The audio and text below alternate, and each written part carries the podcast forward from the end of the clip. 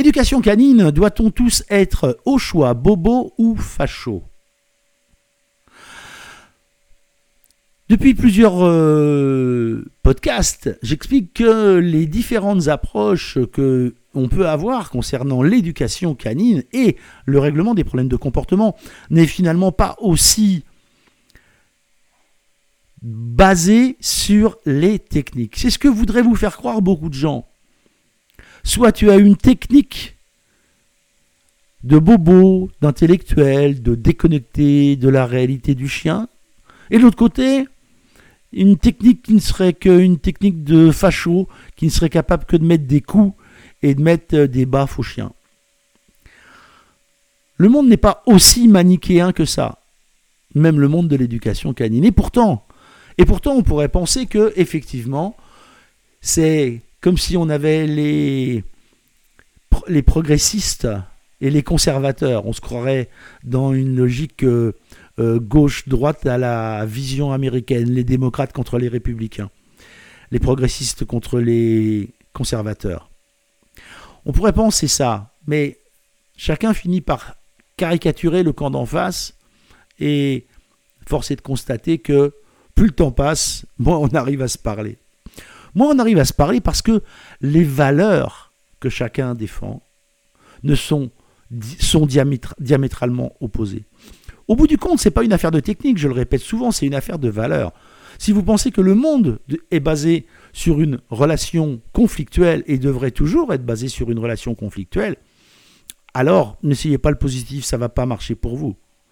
Si par contre vous pensez que, intellectuellement parlant, vous pensez qu'un modèle collaboratif sera plus efficace qu'un modèle de confrontation, alors oui, vous allez adorer l'éducation canine positive.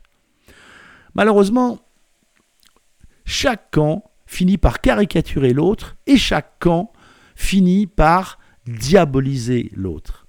Ce qui est assez intéressant si on y réfléchit de cette structure humaine qui fait qu'au fur et à mesure du temps, on ne finit plus que parler qu'avec des gens qui ont la même approche que nous et que donc, à l'arrivée, chacun de nous se renforce avec notre fameux biais de confirmation où on est persuadé, parce qu'on est plusieurs à avoir raison, que notre technique, notre vision du monde est la bonne.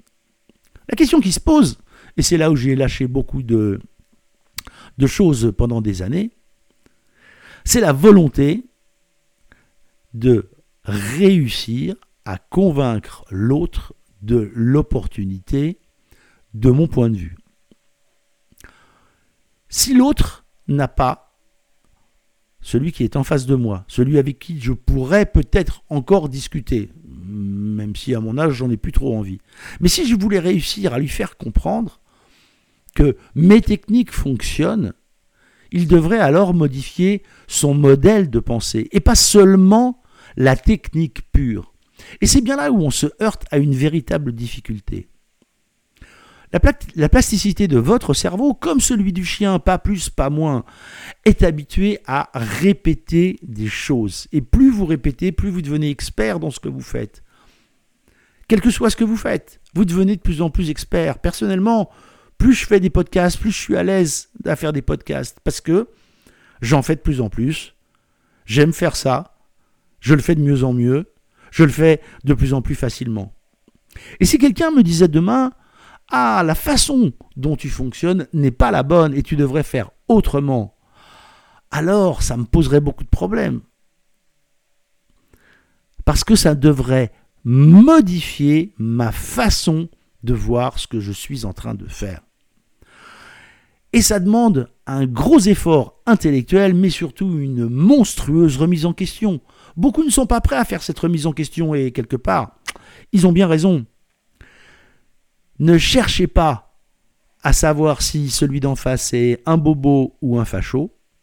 Posez-vous juste la question de savoir si vous avez avec lui assez d'éléments communs en termes de valeurs, en termes de croyances, en termes de vision du monde. Et là, alors, vous pourrez avoir une discussion constructive si vous pensez que le monde doit être toujours séparé en deux, et je pourrais d'ailleurs vous expliquer pourquoi, ne serait-ce que sur la technique, dans un prochain podcast. Alors ne perdez pas votre temps, parce que ce n'est pas sur les techniques que vous allez convaincre la personne, si le monde qui habite ces techniques est un monde d'idées qui est trop éloigné du vôtre. Voilà, je vous dis à très vite, et surtout n'oubliez pas, comme d'habitude, cliquez quelque part, il y a forcément un endroit où vous pouvez cliquer pour me donner un super retour sur ce podcast. Je vous dis à très vite sur le podcast du chien en positif by Doggy Coach. Merci d'avoir écouté ce podcast de Le chien en positif. À très vite pour un autre épisode.